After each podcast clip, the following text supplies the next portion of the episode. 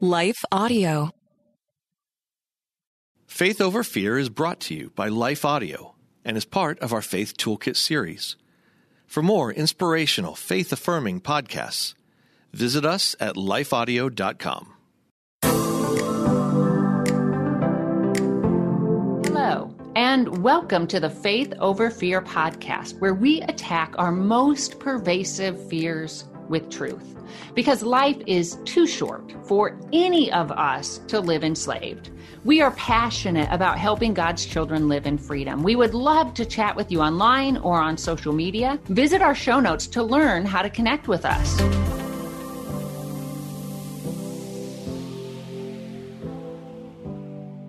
I'm Jennifer Slattery.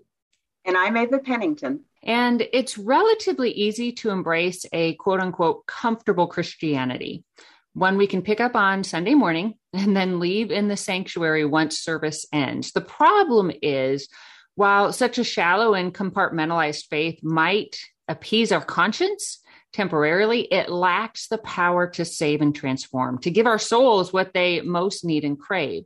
Grabbing hold of the beyond expectations, joy, and peace-filled life that Jesus offers, it involves risk, surrender, releasing our stranglehold on all those things we think will fulfill and sustain us to actively and diligently pursue Christ as Lord and King. And that can feel terrifying because it means relinquishing control and following however Christ leads. Following where Christ leads when we're not quite sure what that's going to look like um, is can be a little nerve-wracking. And I have to confess, I tend to gravitate towards being more someone who likes to be in control and know where I'm going. I, I often joke that this, the um, Bible verse about God's word being a light to our, a, a lamp to our feet and a light to our path makes me nervous, because I want the floodlight to go a mile down the road, and uh, you know, a light to my feet isn't enough. And I experienced that when we when we first decided to move from New York to Florida. My husband proposed the move, and initially I was not open to it. I didn't want to leave my established life there. I loved our home. I had a successful career as a senior executive in the international financial services industry. I was deeply involved in ministry in my church. Uh, but the idea, one of the goals of our move was that I would be able to leave the corporate world and enter ministry full time in the form of writing and teaching, which I ultimately did. But I, at the time, I didn't know what that would look like. However, God did use that to draw me to Him in ministry, in service, uh, writing. I've published several books, teaching. I teach a, a large Bible study class, interdenominational class. So God did use it to draw me into greater intimacy with Him and service. And, and of course, that service is, is a form of worship. So I didn't know what it would look like at the time, but I'm so glad I followed. That's a beautiful story. And it just reminds me, whenever God calls us to something, He's ultimately calling us to Himself. And like you said, to a deeper sense of worship and intimacy with Him. In Matthew chapter two, scripture tells us about a time when maybe two years after Christ's birth, magi or wise men, they saw a star in the sky, and this told them that the prophesied King of the Jews had been born. So they followed the star, traveling somewhere from the east to Jerusalem, which was ancient Israel's capital city. And that was where they assumed they would find the nation's king. Well, once there, they asked, quote, "Where is the one who had been born King of the Jews?" When Herod, the king who was ruling in ancient Israel at that time, heard about their inquiry, he became deeply troubled, and he called together all the religious leaders to learn where this prophesied Messiah was to be born. And they replied with a quote from Micah. Then Herod called the Magi to him to find out precisely when they had first seen the star. And picking up with verse eight, we read that He sent them to Bethlehem and said, "Go and make a careful search for the child. As soon as you find him, report to me, so that I too may go and worship him." After they had heard the king, they went on their way, and the star they had seen in the east went ahead of them until it stopped over the place where the child was. When they saw the star, they were overjoyed. On coming to the house, they saw the child with his mother Mary, and they bowed down and worshipped him. Then they opened their treasures and presented him with gifts of gold and of incense and of myrrh.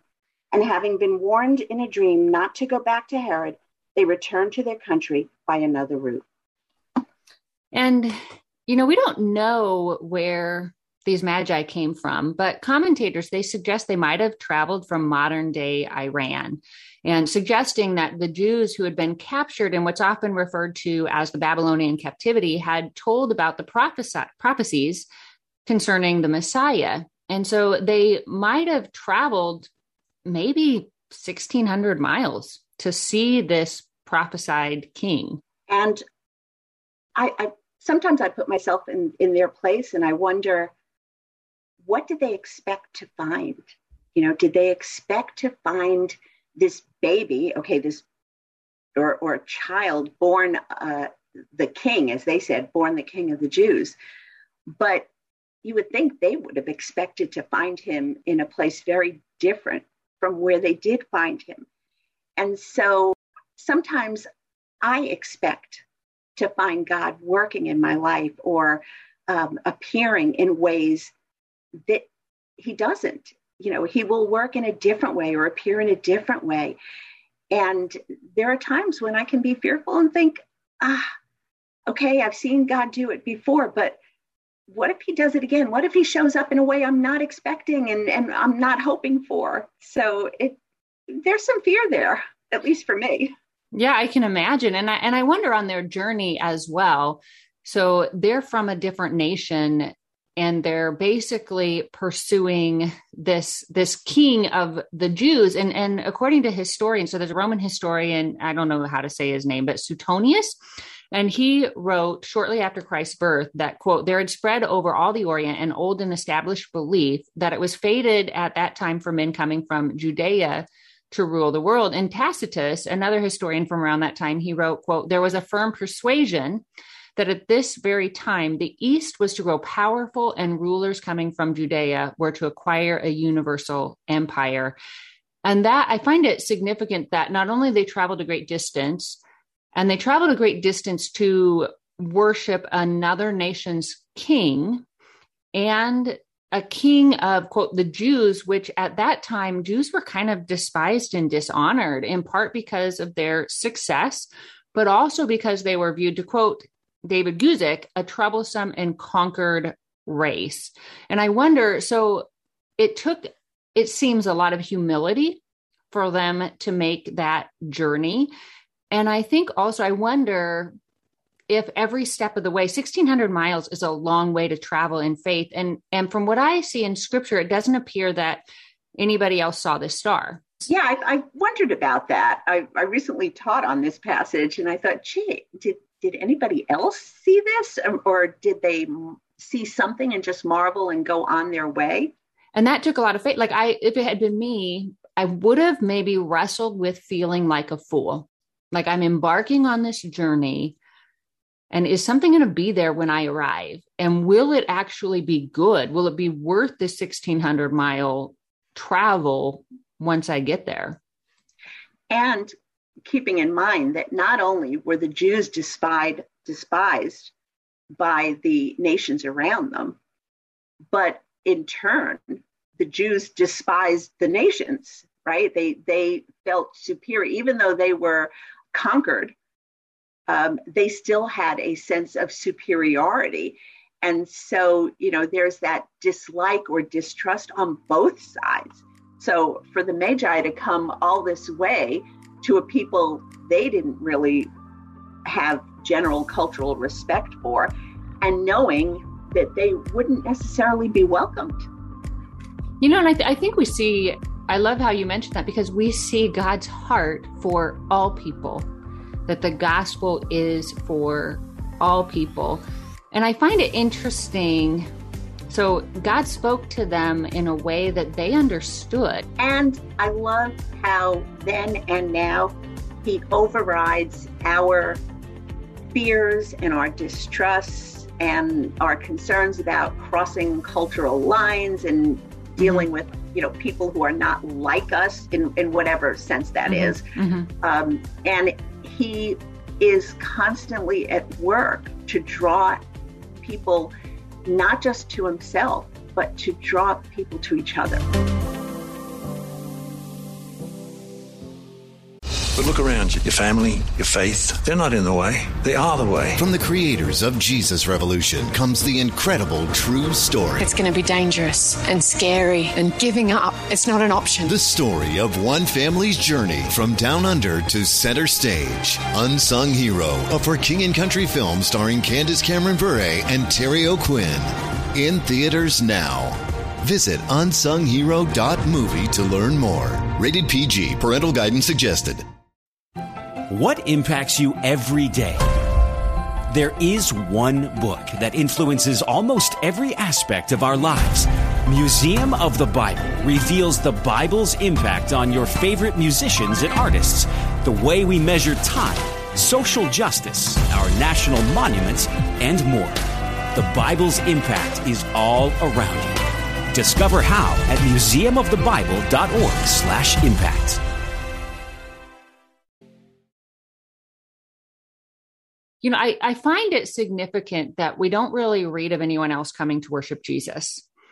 And considering, so we know, like when we read through the scriptural account, we know that God revealed Jesus through angels to a group of shepherds, and then they, quote, spread the word about him. And then when he was probably about eight days old, Mary and Joseph took him to a temple, to the temple to be circumcised. And there they encountered two prophets. And who rejoiced over Christ. So it seems to me that it's likely word had spread. And yet we hear of these men from a far distant country coming, and we don't really see, obviously we don't see Herod coming to worship him, and we don't see much of a stir in the land prior. And today, God may or may not be calling us to give him costly resources. But I think sometimes he's just calling us to give him our time. And that can be costly. We, we're all so busy. Uh, and giving our time could be something as simple as, I just need to make sure I'm being intentional about spending daily quiet time with the Lord. And, um, you know, we could believe the lie that, oh, I, I'm too busy to do that. And the truth is, we're too busy not to. Absolutely.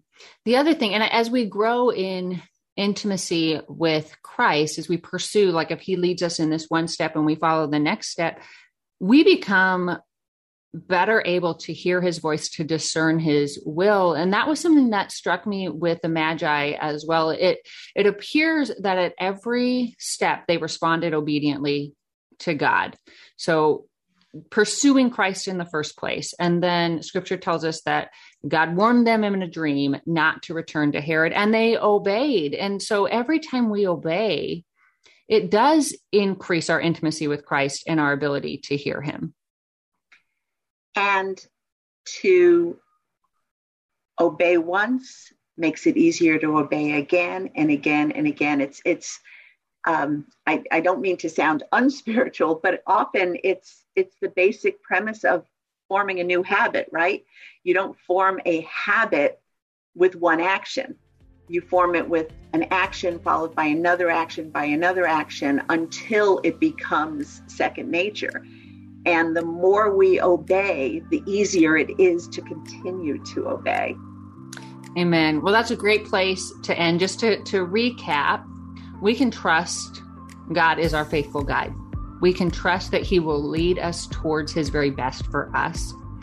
And while God's leading, it might be costly, but it it leads to greater intimacy with him, our greatest prize. So thank you for listening, everyone. I hope today just encourage you as you enter the holiday season, however God is calling you to pursue him and to worship him, that that this gives you the confidence and the courage to do so, knowing that he will be good and he will lead you to himself, who is good. If you haven't already done so, I would encourage you to subscribe to this podcast. Then you won't miss a single episode. And make sure to share it with your friends. It greatly encourages us. If you rate it, that also helps others to find it.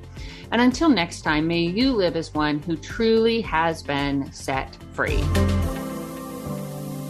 Hey, everyone. Thanks for listening to Faith Over Fear, a production of Life Audio and the Salem Web Network. If you enjoyed what you heard today, we'd love for you to head over to your favorite podcast app and leave us a review. To learn more about Jennifer Slattery or to check out any of the resources she mentioned in this episode, just head over to her website, jennifer slattery lives out loud dot com, or check out our show notes.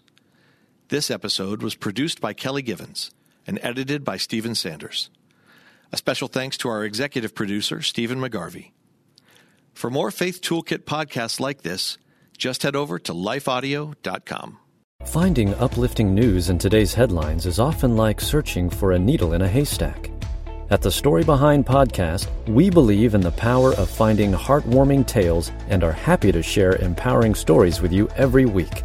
Get inspired by the note a waitress received from a patron dining alone, and even hear about how one V I P passenger made a hardworking pilot get emotional before his flight. To start listening to the Story Behind podcast, visit life audio dot com